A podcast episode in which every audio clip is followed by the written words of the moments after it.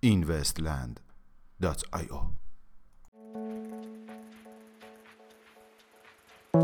سلام، با اینوستلی سه‌شنبه بیست و هشتم خرداد ماه هزار و سیصد و نود و هشت در خدمت شما هستیم.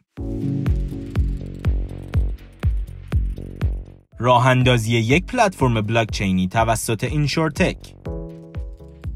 به گزارش رسانه کوین تلگراف، کمپانی بیمه اینشورتک در حال راه اندازی یک پلتفرم بلاکچینی به نام بلاکچین به منظور خودکارسازی روند قیمت گذاری در این صنعت می باشد. تایید اسناد بانکی به وسیله بلاکچین اتریوم در لهستان.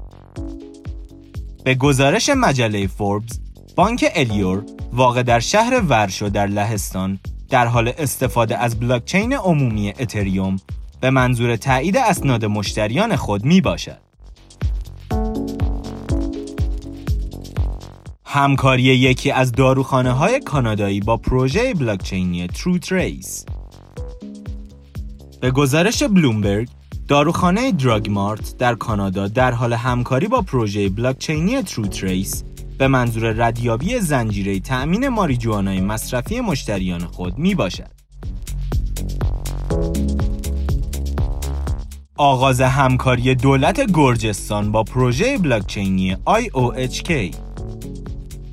بر اساس یک گزارش مطبوعاتی، اخیراً دولت گرجستان تفاهم‌نامه‌ای را با پروژه بلاکچینی آی او اچ کی در هنگ کنگ به منظور پیشبرد فعالیت‌های تجاری، آموزشی و خدمات دولتی بر بستر بلاکچین امضا نموده است.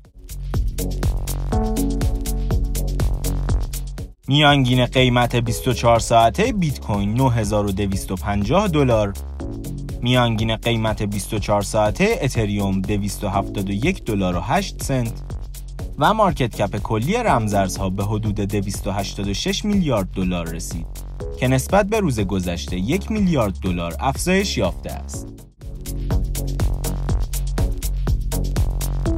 ممنون که امشب هم همراه ما بودید.